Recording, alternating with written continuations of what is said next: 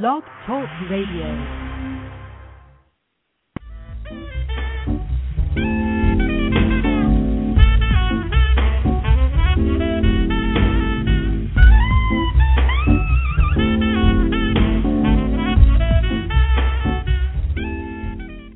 And now on Blog Talk Radio, you're listening to Wine Talk with Stu the Wine Guru.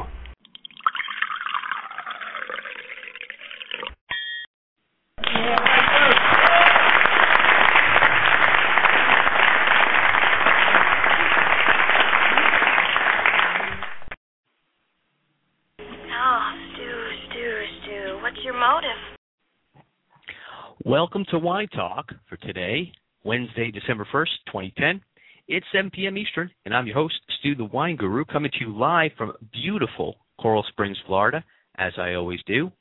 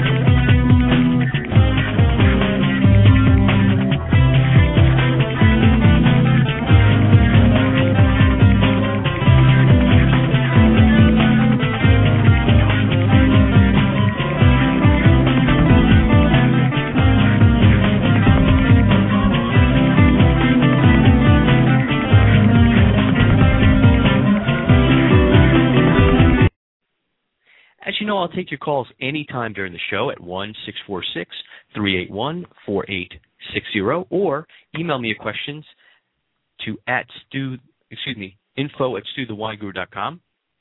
You can also go into my chat room here on the show page and chat with other wine enthusiasts or tweet me any questions you like to at Stu on Twitter and I'll read them live on the show. I want to say thanks to all the listeners out there for getting the word out about my show. Welcome to all of you listeners.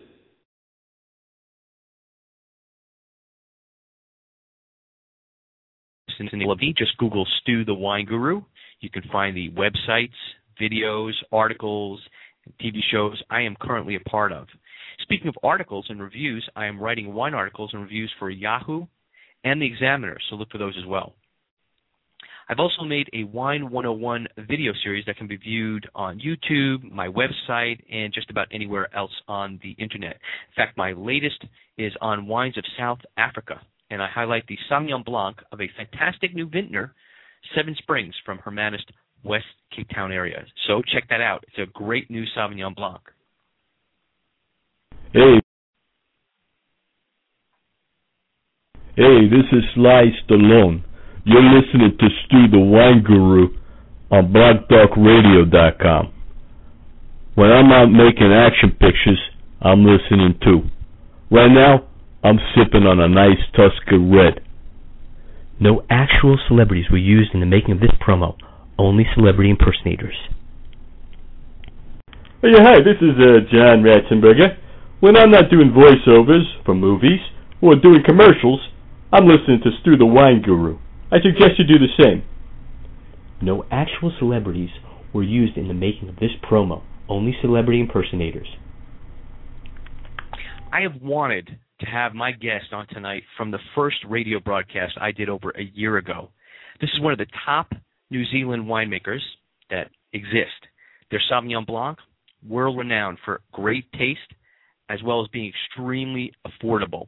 The name of this great wine company is Crawford. My guest is Anthony Walkenhorst, who is the chief winemaker for them, and he'll be with us shortly. Of course, the number to call in is one six four six three eight one four eight six zero. Or if you're shy and you prefer the computer, email me your questions for both Anthony and I to info at stuthewineguru.com or tweet me your questions to at Stu the Wine Guru on Twitter, and I'll read them live here on the show. Make sure that Anthony gets an answer for you. As always, I've opened up a chat room for the listeners to go into and chat. You can also ask questions of Anthony or myself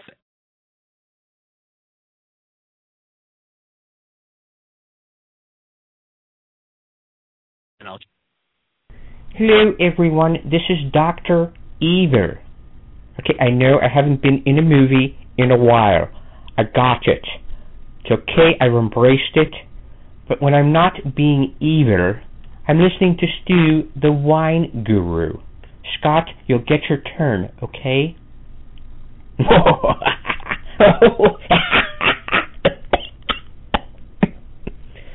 No actual celebrities were used in the making of this promo, just celebrity impersonators.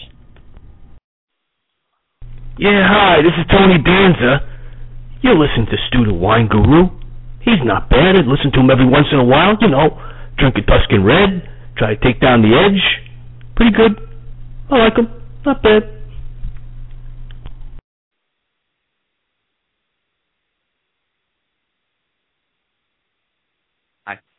I can talk to directly to my listeners and my guests. I'm enjoying the immediacy of the medium, and I like the ability to give updates in real time. And my guests, they're doing the same to promote the show. So thanks to Twitter and social media. Some show notes. My next TV appearance will air in January. I'll be a guest on the Emmy Award winning PBS show, Check Please South Florida. I'll be kicking off its fifth season, so look for that. I've also been asked to be a guest on the hit CNBC World show, Wine Portfolio, with host Jody Ness. They're taking on the Miami wine and food scene, and I'll be showing them where to go. We'll be discussing my wine radio show and the wine industry. Uh, taping started and finished last weekend, and the show will air in January. So you'll ch- check your local listings for that. And I am completely psyched for this show to come out. It was a fantastic shoot. It was an enjoyable experience, and I think you guys will really appreciate it.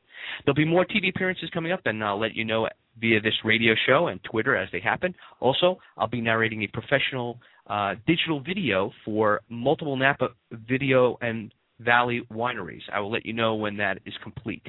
For all of you wanting to know what events I'll be attending so you can meet up with me, like my Tweeples do.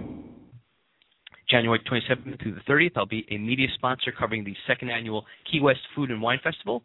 Come down, eat some great food, drink some great wine, and be sure to come over and say hi to me.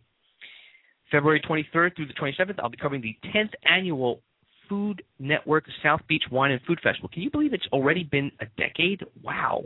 You have to check this event out. It's amazing. All the cool chefs and the who's who of the wine industry are there, hey, and including me, so come say hi. March 18th through the 20th, I'll be reporting on Boca Bacchanal event. Lots of good stuff happening in the first few months of the year down here in Florida. So this is just the schedule so far. Of course, keep listening here, and I'll keep you posted. Since I'm a media sponsor Key West Food and Wine Festival. I've worked out a great deal for my listeners. You can now purchase tickets and receive a 20% discount. All you have to do is use the code STWG during the checkout process. Keep listening and following me on Twitter for more information. Remember, if you have questions, I have answers, so call me at 1 646 381 4860 or email me at info at stuthewineguru.com or get into the chat room and voice your opinion. Let me make sure everyone listening knows Anthony's website and can go there for more information about his great wines. To learn more about Anthony, go to www.kimcrawfordwines.com and find out where you can buy his wines locally in your town or buy them directly from Kim Crawford Wines. That's the beauty of the internet. You can sip some wine while you buy some wine. So, without further wait, let's bring on my guest for the evening, Anthony Walkenhorst of Kim Crawford Wines. Anthony, welcome. Hi, thank you. You there?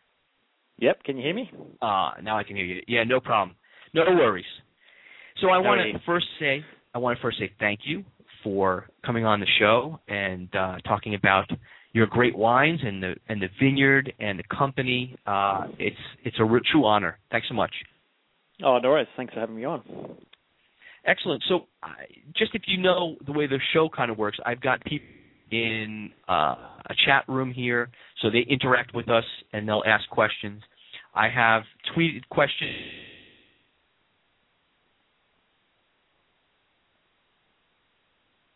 email questions that come through live as well, and some that have already been emailed to me.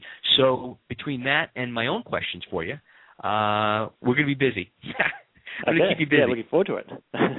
yeah. So so let me just start off. I guess I have my questions for you. So tell my listeners what excites you about winemaking. Uh, well, uh, it's just the varia- variation of it, I suppose. It's such a um, such a varied job. There's always something to do, uh, whether it's you know being in the vineyard, tasting grapes, working out when the right time to harvest is. Uh, then once you know the grapes get into the into the winery, um, you know trying to make them into the best wine possible. And then it's also just seeing the appreciation of everyone when you get it into the bottle as well. It's just a, a great feeling. Absolutely. I have to tell you, I've got a great feeling when I drink it. Me too. Um, so I've got I've got Anne twenty four from the chat room, uh, and she wants to know favorite wine. My favorite wine. Um, Yeah. I don't.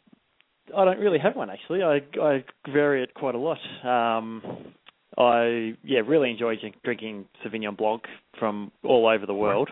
Um, just to just to see the differences, I suppose, in that variety. It's our obviously it's our core variety that we do in New Zealand, so it's pretty Absolutely. important that we we um, you know look to see what other people in the world are, are doing with it. Um, and then I guess being Australian as well, I quite like the uh, Shiraz or Syrah. Um, Mhm. Yeah. And and out of curiosity, just on that on that question and on that uh, that answer, uh, are you finding exciting that you find make Sauvignon Blanc well, or that you think you know are contenders? Because I have to say, you guys pretty much cornered the market on Sauvignon Blanc, hands down. Yeah. Yep. Yep. Yeah. You know, um, I guess it's it's pretty hard to emulate the New Zealand style. It's such a a big fruity um, and pungent variety here.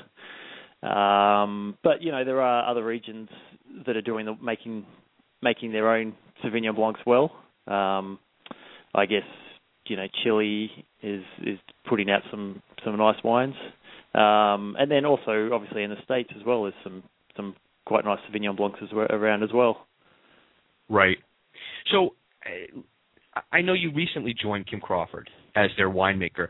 Why don't you tell my listeners where you got your start in the winemaking business? Uh, yeah, well, I haven't I haven't actually recently. I've been been working for Kim Crawford for six years now, um, but I was recently promoted into the chief winemaker role. So, Right. so I've, yeah, I've I've been around this winery for for quite a while now. But um, before that, I I started out. I was I grew up in Australia, in just out of the Yarra Valley, in Melbourne, and um, and did some ended up doing some work experience in in the wineries over there, and and that's where I fell in love with winemaking, I suppose. Um, and You worked in the Yarra Valley, right? Yes, yep, yep. Uh, and then sort of through a few contacts there, they put me on to, you know, sort of mentor mentored me, I suppose, into what I should be doing with my career. And I went over to Adelaide Uni to do the, um, which is formerly the Roseworthy course Right. and did the winemaking course over there, and then ended up uh, working in the Barossa for a little bit. Then, Great place, by the way. um, oh yeah, it's beautiful. Yep, yep. And then, um, as most, I guess, Australians and Kiwis do these days, uh, travelled around as much as possible in the coming years to to just get as much experience as I could. So I worked in um, in California, in sort of northern Sonoma, and then ended up back in the Yarra Valley for a couple of years, and then over in Canada for a, for a little bit as well. You really got around. Yeah, yeah, I did. That's a great. It's a great way to you know see the world and um, and also see the see the wines that are being produced around the world.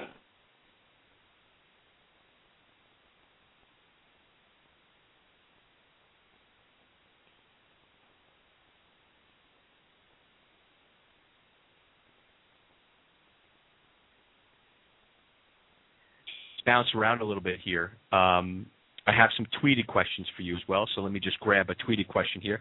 This is from Rod Phillips from Victoria, BC, Canada, and he tweeted, "If the New Zealand wine industry were a word, what would it be?" Ooh.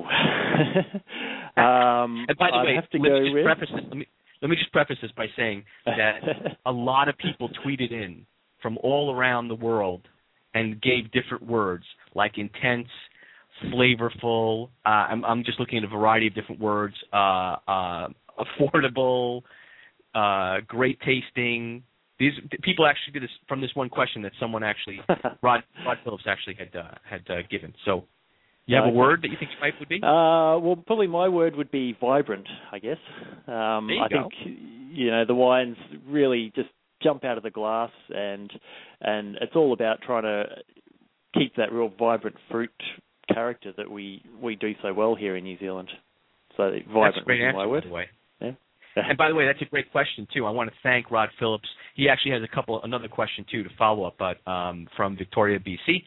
Uh, his other question is, what is it about Kim Crawford wines that justifies the price? Now, mind you, uh, the caveat here is, is he is in, I guess, British Columbia, Canada, got the, the different taxes and so forth. So I think it might make it a little bit higher uh, than everywhere else in in the world, and maybe in, in Yep. the U.S. Because in the U.S. it's not not the case. It's actually you know value priced, if you will. Yeah, yeah. Well, um, I guess the quality. You know, we don't we don't compromise on quality with the with the grapes that go into it, and we are really sort of picking out the the best of what we make um, to go into into that wine. So I guess you know the, the taste taste of it is is what justifies it. Yeah. and hopefully people think that. I I definitely can tell you that um, you know in comparison and having worked in, in you know in the industry and having other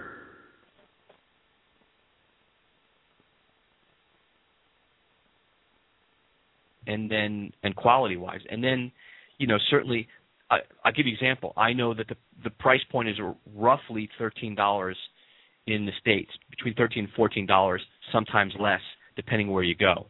Um, Yeah. So I mean, you know, you can't get that kind of quality. You know, there are others that are, um, you know, are good, but you know, you're looking at spending twenty on average twenty dollars, or twenty five dollars for you know a top end, if you will, uh, Sauvignon Blanc. And um, in my eyes, you know, they, they you know they really don't uh, they don't come as close to what you offer. So you know, just my just one man's opinion. yeah, Um, that's good. so we have uh, another tweet, uh, and these are coming in here. Andrea Wine from Napa Valley has tweeted, uh, "Is Marlborough Pinot Noir as good as, or better than, the vaunted Central Otago?" And then she also says, Ah. "Are there any New Zealand wines we should we should cellar?" Uh, well, on the first question, that's a good question. Um, there as quite different styles between the Marlborough Pinot and the the Central. The Marlborough is very sort of um, the sort of more of the lighter red berry fruits, I guess, sort of Right. um, bit of raspberry and sort of the light plum characters, whereas Central generally produce sort of more of the deeper, darker Pinots that you see on the market. So it it really is a, a, a preference thing. Um, you know, both both regions produce some great wine, and it's and it's really just sort of what style you prefer. Right. So um, Dick and Baker. then, oh, sorry. oh, sorry, I didn't mean to interrupt you. I'm, I'm, Oh, no, I was just going to continue on with the the cellaring question.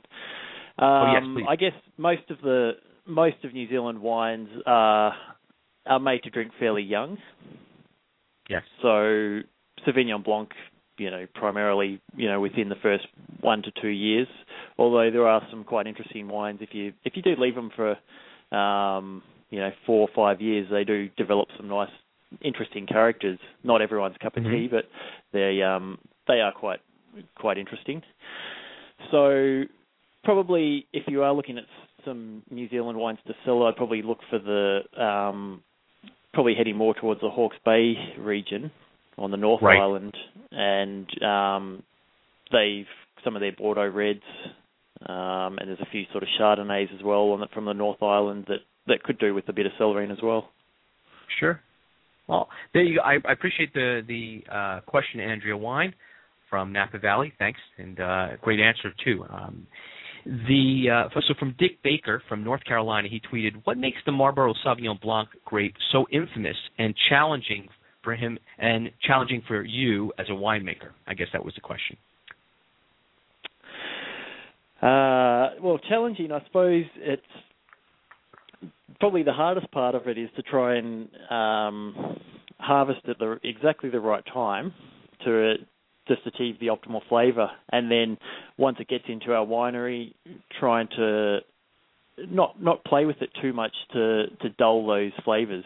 A lot of the right. a lot of the characters that are present in the uh, or a lot of sorry the chemical compounds I suppose that are present in in the grape aren't actually uh, you can't taste them until after fermentation. Uh, they sort of are released the yeast release a lot of the the flavor compounds. So what we try and do at our winery is keep things as separate as possible all the way through through to the finished finished product pretty much.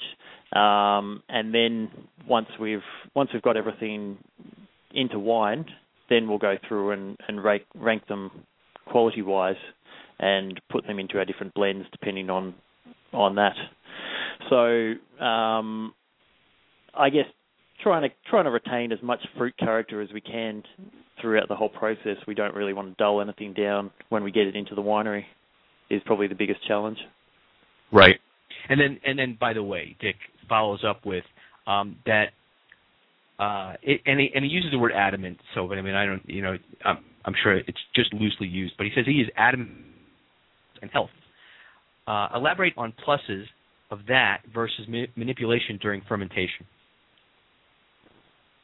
Sorry, can you just repeat that question? Elaboration. Okay, so, he, so I guess what he's saying is, is Anthony that you're adamant about vine balance and health. Elaborate on the pluses of that versus manipulation during fermentation. Okay. Yep.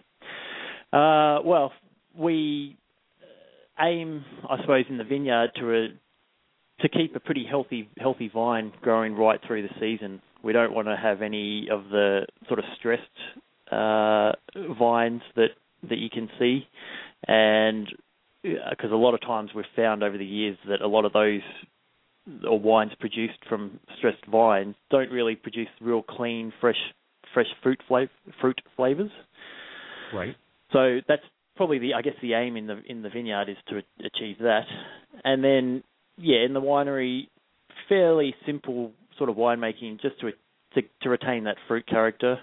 We play around with different yeasts and um, that sort of thing, but but really the idea is to sort of capture what was in the in the wine or in the vineyard and put that into the bottle.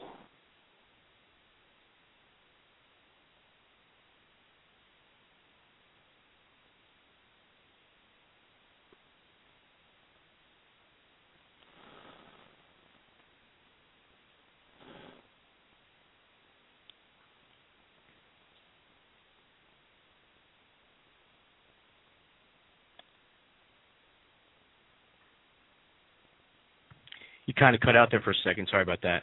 Um, oh, sorry. No problem. So, uh, Grape Juice One from Northern California tweeted, "I love Kim Crawford. If you could never drink Sauvignon Blanc from New Zealand again, what would you replace it with?" love these questions. You ne- that's it. That's it, Anthony. No more Sauvignon Blanc for you. I would be out of a job then, wouldn't I? Um, so, well, it's a hard question. I mean, actually. I'd? I'd probably go with something like, um, I don't know. I guess you can't go too far too far past champagne. Really, that'd be quite a nice nice one to have all the time. uh, most definitely, most definitely. Yeah. Um, I agree. I, and I think I was going to say you might want to go Pinot Noir uh, because then you have the option if you're making it. In other words, if you say, okay, I only have one grape varietal, um, you can make champagne out of Pinot Noir. You can, you know, you can make it. Uh, you can make anything out of it, really. Yeah, that's true. You know? Very true. Yeah. yeah. So, um, Savia Savia Wine from Toronto, Canada, tweeted: Is Kim Crawford studying ways to reduce carbon footprint of shipping bottled wine from New Zealand? Good question. Thank you, Savia. Yeah, very good question. Um, at the moment, we're we're part of the um, Sustainable Wine Growers, which is basically the uh, body in New Zealand where all vineyards and wineries um, need to be that that want to export their wine uh, have to be certified sustainable by 2012. So that's something that the industry as a whole in New Zealand has got together and um, is working on achieving. And I think pretty much, um, I think it's about 90 percent or something like that of vineyards and wineries are sustainable um, for this harvest. So there's that. Um, we have been looking at um, bottling in market and and that sort of thing, shipping bulk wine over to to the marketplace where we're going to um, where the wine's going to be sold. And it's I guess it's a bit of a work in progress, really. We're sort of there are some uh, technical issues, I suppose, that go go with that. You do right. do lose control, I guess, of your of your wine uh, at a fairly crucial time. You know, putting it into the bottle. So, oh sure. So I think once we once we get those things sorted out, that it's it is a possibility that we might be doing that. Um, I'm not too sure of the figures on how much that would actually reduce our carbon footprint, though. Um, but it's, it definitely sounds like it would. You know, yeah, I mean, just yeah. just in in the way you're you're handling that and you're going about yeah. it. Yeah. So I have some email questions actually that are coming in here fast and furious. I want to get a few to, a few of those uh, kind of addressed. Uh, the first up is from Bayou Wino from New Orleans, Louisiana, and it says, "Stu, you are a tour de force when it comes to wine. We we love you down here in the Bayou. Let us know when you're coming to town, and we will show you where to find great wine in New Orleans." My question for Anthony is, what are the challenges you face exporting your wines to different countries? And then it says, "Thanks, and I'll look I'll look for your TV appearances next month." Okay. Well, thank you for the question, Bayou Wino. And uh, Anthony. Uh, well, I guess the challenges are to, uh, I suppose, to to retain a premium um, image, I suppose, of of the brand. Um, and getting it, getting our brand out there, I suppose, is obviously with Kim and Erica when they first started the brand, they focused quite a lot on on America um, and Sure. Canada, and so that's been a a big market for us. So, but there's still an amazing amount of people, obviously, over there that haven't heard of Kim Crawford wines and have never probably tried a, a New Zealand Sauvignon Blanc. So, I suppose put that would probably be the biggest challenge is just getting people to to try something different that's outside Sure. their their norm. And um, and you know, New Zealand Sauvignon Blanc is pretty much you know outside of a lot of people's norms. Yeah, no, it's very very true. I guess that that that really you know kind of answers the idea of just getting more so getting the, the word out in the marketing aspect of it than it is really uh, the the actual physical exporting part because you know that's, Yeah. that- Yeah. you know that kind of that kind of is it that's a process just happens you know once you get it going and once you you're with somebody that you're utilizing for it it you know it almost goes by itself you know um Next one is from Orly888 from Geneva, Switzerland. And it says, Hey Stu, great show uh, you have here. I just started listening last month. I told all my friends about you, and we are learning a lot about wine. My question for Anthony is let me read this. Oh, how do you decide which grape varietal to plant? Uh, is it a con- consensus between you and the other viniculturists? And then it says, Thanks, Stu. Be, be well. Cheers to you both. Well, I want to thank Orly888 from Geneva, Switzerland for your question. And uh, Anthony, your answer? Well, I guess it's a we we generally will look at look at the land that we've got and and pretty much just see what what suits that climate, what what suits the climate and and the microclimate there. Um, Sauvignon Blanc's a pretty pretty easy grape to grow. It grows in most places, and it likes to have a fairly fairly fertile soil and um, likes to be likes to be kept healthy, I suppose. So generally, when we're looking for sites for the for to plant Sauvignon Blanc, we're we're looking for good, nice soils, deep sort of soils, um, good access to water, and um, yeah, so that's probably the main things with that. So generally, I guess we, when we're we're looking more for the land uh, to plant the the grape on, rather than looking having the land first and then planting a grape variety on there. Right. Generally, yeah. So, So generally, a- our aim is to to find the to find a, a perfect patch of land for a Sauvignon Blanc, for instance. Right. That makes sense. Uh, yeah. Yeah. Um, I'm going to go back to some tweeted questions here. Chris Chislett from Tampa, Florida, tweeted, "What is Kim Crawford doing to differentiate themselves from the ocean of New Zealand Sauv Blancs that is currently on the market?" Good question. Hmm. Thanks, Chris. Uh, well, we're just keeping the keeping the quality up, as uh, is probably the main thing that we do. We're, um, you know, it's a it's a super premium product in our minds, and um, we're yeah, basically just aiming to to keep that quality as as much as possible, and produce uh, one that I guess has a range of flavors. That's probably the other other thing that we we aim for at Kim Crawford. Um, you know, we like to have some of that tropical fruit characters in there, some passion fruit, uh, a bit of citrus, and then also the grassy style. Um, so basically, it it's quite a quite a range of flavors that appeals to a lot of people. Right.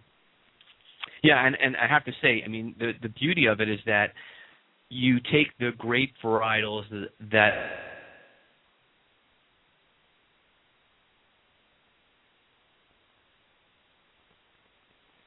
are there's plenty of New Zealand uh, winemakers out there and uh, who are making Sauv Blanc, who are making Pinot Noir. But I have to say, that's the key thing. So, Chris, just so you know, that's what they're doing. It's they're doing it well.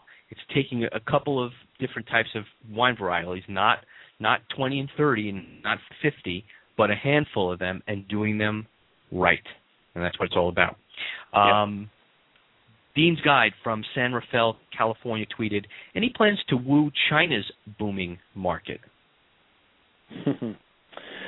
um, it's I guess it's a work in progress.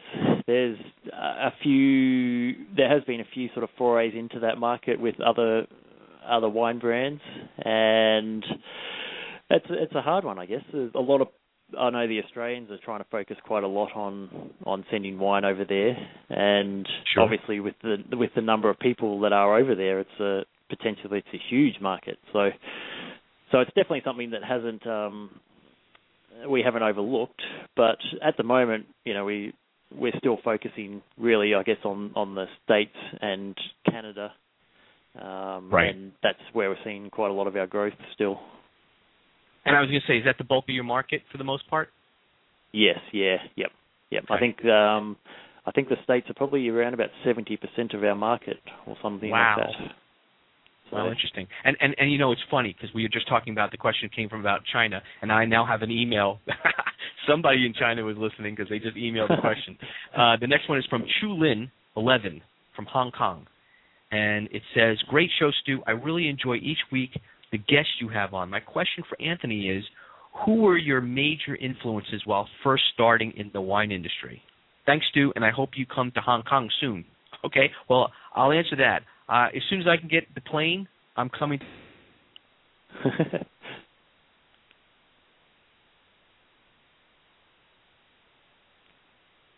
Kong.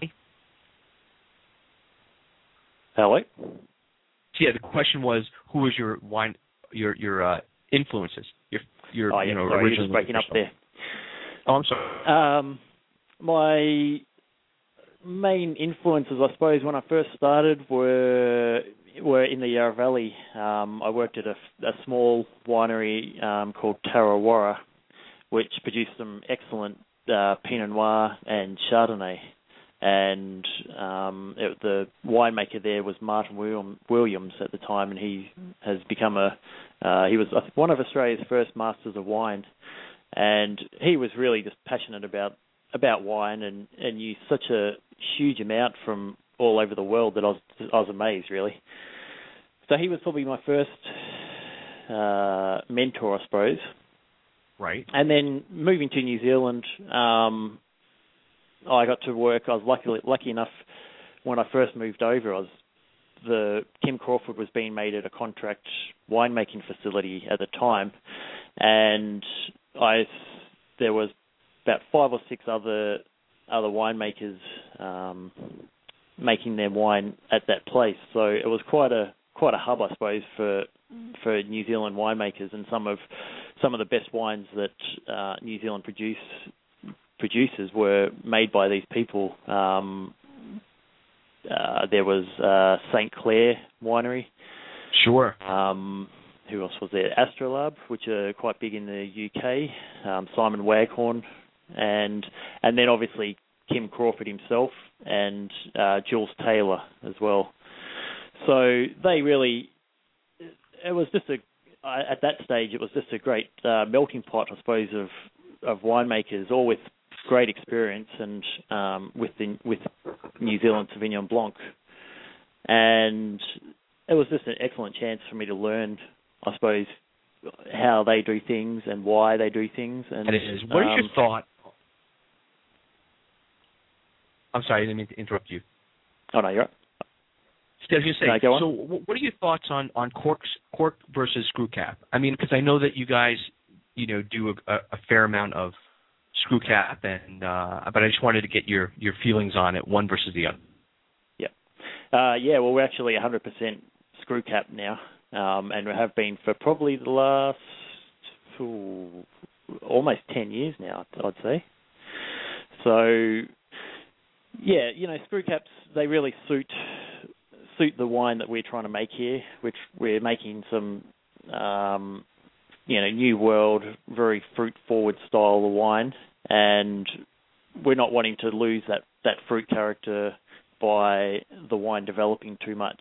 So I guess for depending on the wine style, I suppose it depends it depends on what closure you want to put in there. Um, I definitely see that there's going to be a big merit for, or still, you know, continued use of cork, and um, and that'll always be. But you know, screw cap really for the style of wine that that New Zealand and a lot of the New World varieties are making um, is ideal. Yeah, and I and I and I see it as such. Mean, it definitely is.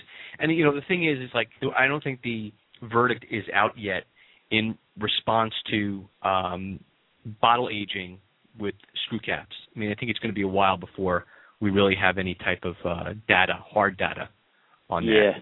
Yep. Yeah. Well, the um, Australian Australian Wine Research Institute has done a study, and that, that's probably almost ten years old now. And bottling, they bottled uh, the same wine under a whole heap of different closures. You know, from traditional cork to the synthetics to uh, um, to screw caps, and and yeah, they've had some pretty interesting results with that. Um, so there there's starting to be some some data, but I think it's going to be a long way to go before Right. you know, before we get anything anything hard. Yeah. Sure. Um, tweeted from Hello Vino from north of Boston, and it says, "Does Anthony consider his wines food friendly, or should they be enjoyed on their own?" I kind of think I know the answer to that, but uh, no, definitely with food. Yeah, it's a um, it's a it's a variety, I suppose, that is very very vibrant, like I said before, and um, and you know, food just goes really well with it. So I'd when you're looking to to pair it, I, I guess seafood is probably the obvious choice that you'd you'd want to match this this wine to. Right, and you can match it to. Um, oh, I mean, Sauvignon Blanc is is extremely uh, versatile. Yes, it is. Yep, yep. without a doubt. Um, and then he follows up with um, why the change to unoaked between the 2007 and 2008 vintages. Uh, unoaked Chardonnay, uh, is he talking about? Yes, Yes. yes. Uh, well, actually, no. There hasn't. We've always done a unoaked Chardonnay. So pretty much right from the start, when was actually one of the first wines that um, Kim produced under the Kim Crawford uh, label was an unoaked Chardonnay, and that's continued right the way through. So we have we also do produce oak Chardonnays, um, and each year that varies depending on on our um, on the different batches that we get and, and what region we want to uh, source our grapes from for the oak Chardonnay. So Right. there's always yeah there's always an unoaked and there's always generally there's always an oaked as well. I think I think that was maybe the confusion on their part as far as uh, being, both being available. Maybe they had just seen one and not known Okay. Yep.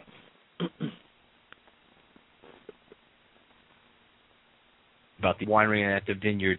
Are there any upcoming events or news about your wines that you want to impart to my listeners and let them know about? Uh, well, I guess probably the for the people listening in the United States, with the 2010 Sauvignon Blanc has been rolled out over there at the moment. So we've been bottling it since um, uh, I guess August. Was our Right. first bottling, and so yeah, they should be seeing that either on the shelves now or definitely in the very near future. So keep an eye out for that. And then any events? Um, not that I'm aware of, actually. No.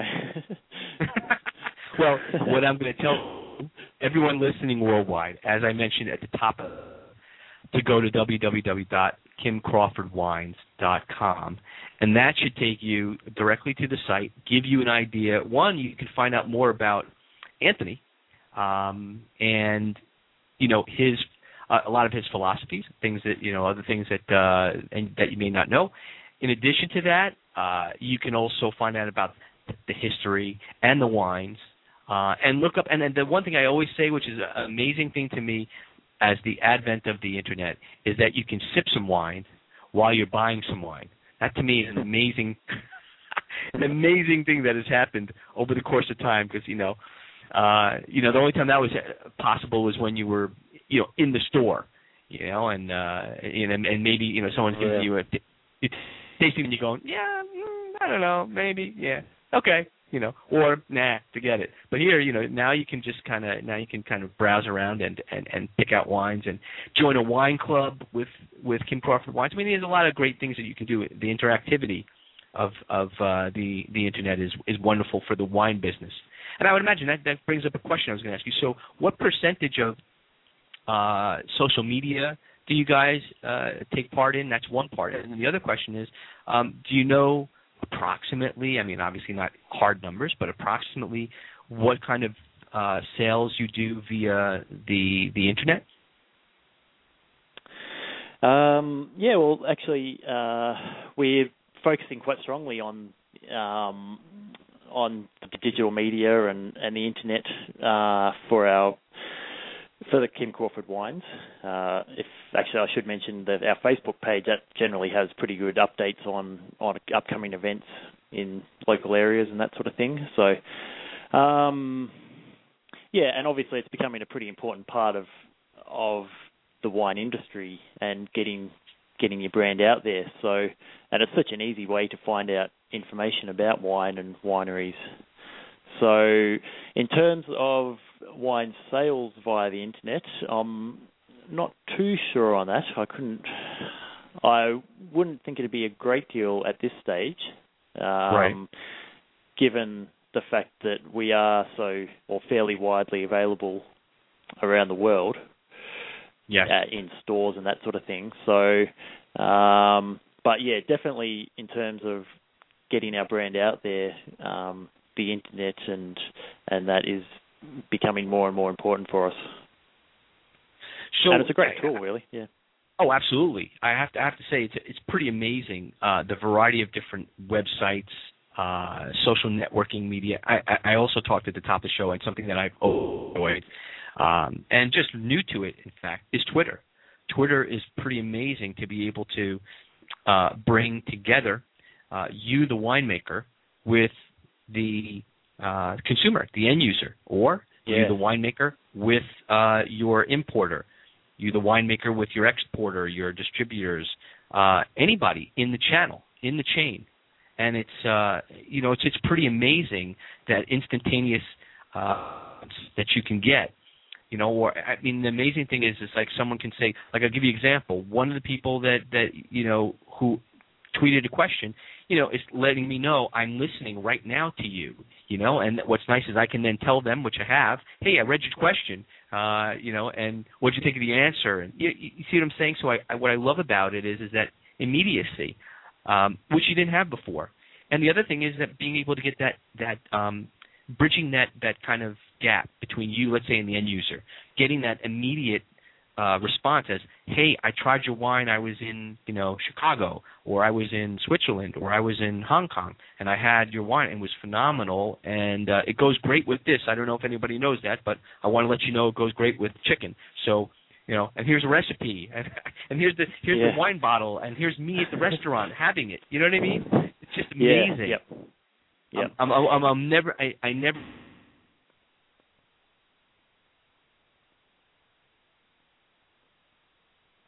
Uh, the companies that are getting on board, that are doing it and, and doing it right, marketing wise, are are re- really reaping the benefits from it, and you're you know opening up to a whole new market. So, the other thing I was going to ask you was, um, what do you like to do when you're not making wine on your off time? Uh, yeah, well, I I have two little kids, so that generally keeps me pretty busy. Um, got a little three-year-old and a one-year-old, so so that, Okay. that takes up most of my time. Um, Sure. But apart from that, I'm a pretty keen tennis player, so I play play a reasonable amount of tennis, and and then also uh, being in New Zealand, uh, the ocean is a pretty important part of of most people's lives here. So we're fairly pretty close to the coast and to the Marlborough Sounds, which Sure. um, are just a beautiful area, and there's great um, great fishing and water skiing and diving as well. So so ideally, when I can, I try and get out there. As That's much great. As possible. That's that's nice. It kind of almost sounds a little bit, you know, like California without the uh surfing. Yeah, and without the people as well. Nobody's surfing, but they're they're fishing, they're they're water Yeah. skiing, they're you know they're picnicking, you know, Yeah, drinking wine on the beach. yeah, almost everything. yeah. I, you know, I have to tell you, it's it's one reason, it's one region for me, the wine wine producing region that uh, I have yet to get to, uh, but have on the top of my list of places to go because um, it's just, you know, you can read about it, you can experience the wines. Um, I can talk with you, the winemakers, but there's nothing like being in the vineyard, at the winery, uh, on the beach, you know, experiencing everything that's indigenous to the culture. And uh, you know, that's uh, and I urge everyone, you know, just so you know, Anthony, that everyone listening, people listening are listening worldwide.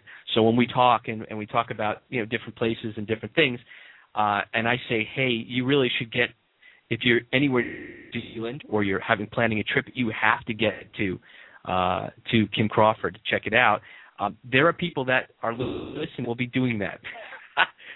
so Oh, when I say that, yeah. uh, yeah, it's a it's a wonderful thing. That's the other part of the internet, which is great, is that you know you can you know you can kind of di- direct people and.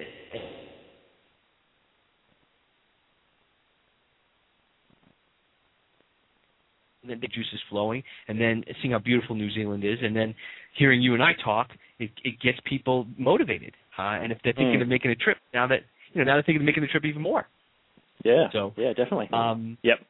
Yeah, so so I, I guess what I wanted to to to find out about is is so uh the region is so rich with so many different winemakers. Um so is it similar to and I know you've worked in California before you had mentioned, right? Um you know how California being wine country here in the states, uh there seems to be a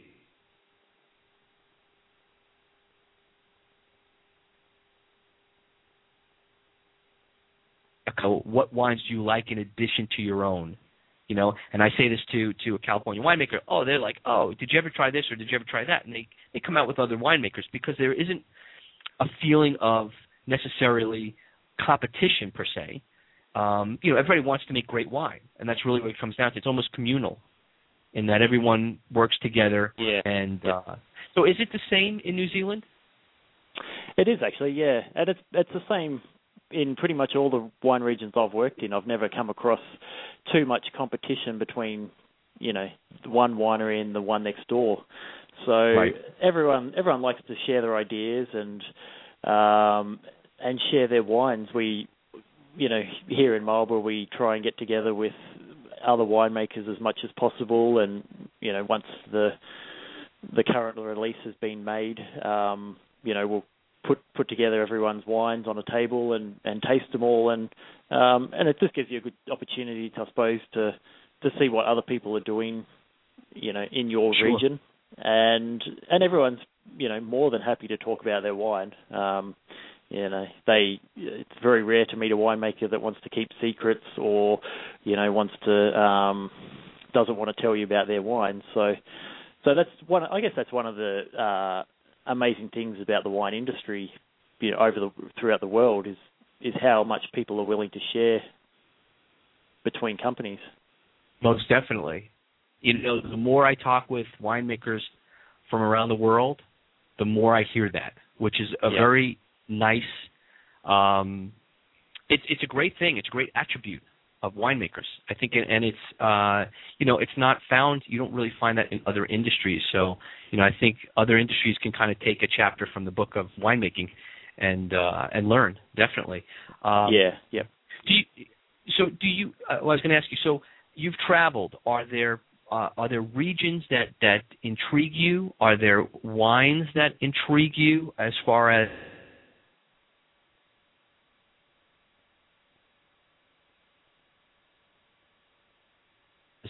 Kim Crawford's looking at maybe adding into the mix of wines that they're going to be offering in the future? Uh, yeah, well, you know, we're always looking for, for new varieties to, to see what's around. Um, and I guess we Pinot Gris is probably one that we've we've focused fairly strongly on in the last five or so years, and we're actually one of I think we are New Zealand's biggest producer of Pinot Gris. So that's something that um, you know we're working on stylistically wise to try and try and produce the best we can out of that. Um, and then, yeah, um, obviously there's quite a few smaller varieties out there that are, you know, there's a uh, an abundance, I suppose, of, of other varieties out there that, that could do well here in New Zealand. Um, but it's it's going to take time, I suppose. We're still a pretty young industry over here, so Right. um, just to try and to see what works and and what doesn't, and um, yeah, it's always going to be a work in progress. Yeah, and, and I was going to say, I mean, obviously there's also blends. I mean, you you have enough varietals that you could certainly do blends. Like I'll give you an example. Um, a, a surprise to me uh, many years back in going through uh, um, Napa was I had gone to Cakebread, and for the life of me, I couldn't remember anyone that I knew of that blended Pinot Noir as the major uh, grape varietal, and then added in, you know, two or three other grape varietals in lesser quantities or lesser percentages. And they made this Rubaiyat, and I tried it and I thought to myself, this is a great idea. Why doesn't anyone in the other regions where they produce Pinot Noir and you know um, and and make a good Pinot Noir not consider doing the same?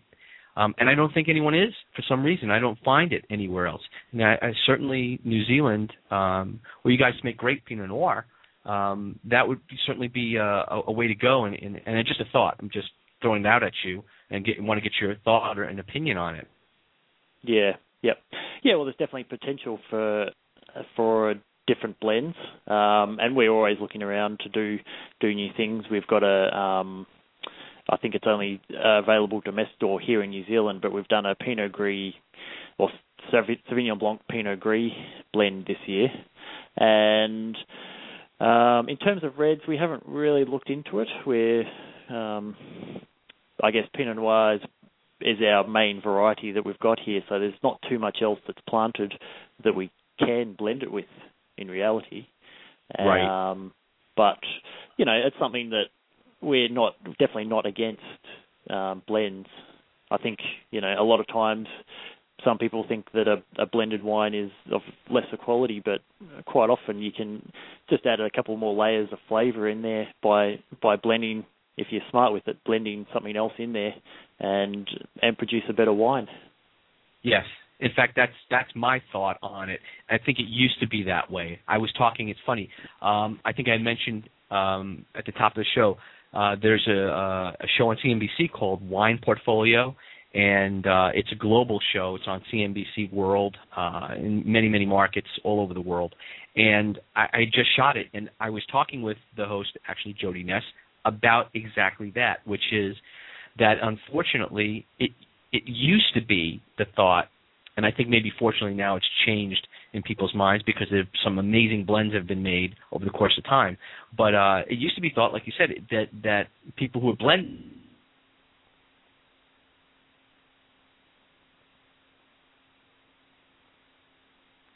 will make a blend of it, and you know. But now I think it's kind of been the flip side, and people kind of seeking out uh, good blends.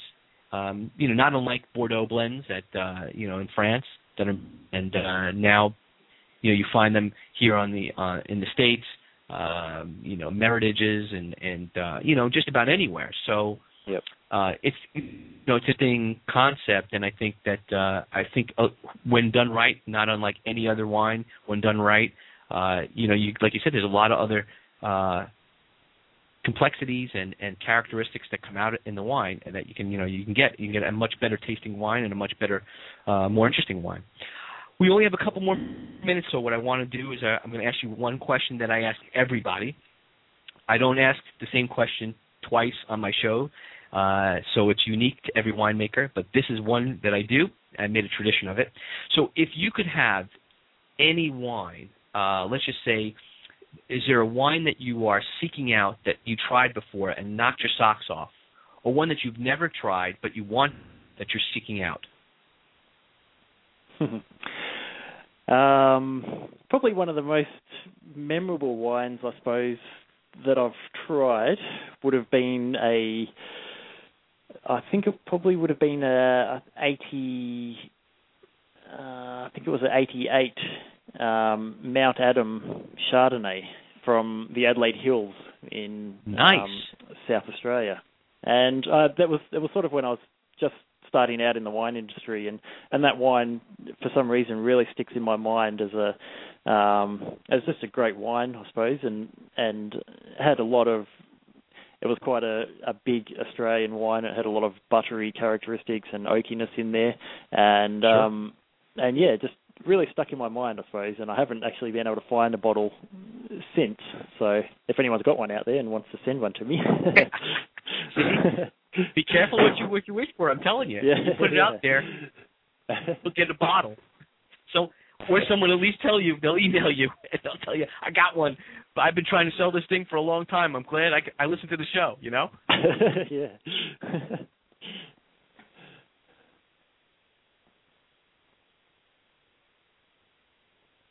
for for coming on the show.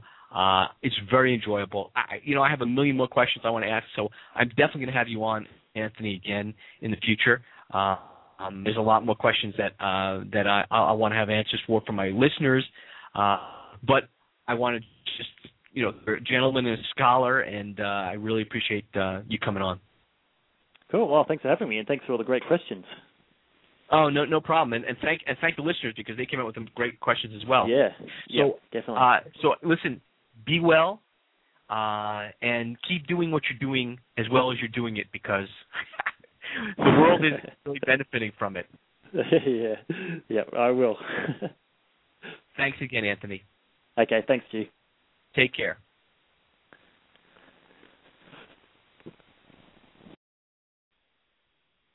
So that was Anthony Walkenhorst, the winemaker for Kim Crawford Wines in New Zealand.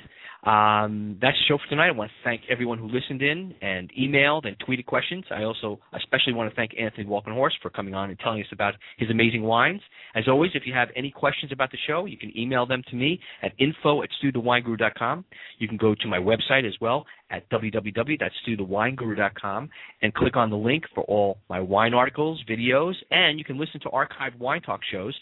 You can tweet me questions at Stu the Wine Guru on Twitter anytime from me or my guests, and I'll get answers for you. And as I always say, if it's time to pour the wine, it's time for Stu the Wine Guru. Drink up. Good night, and good wine.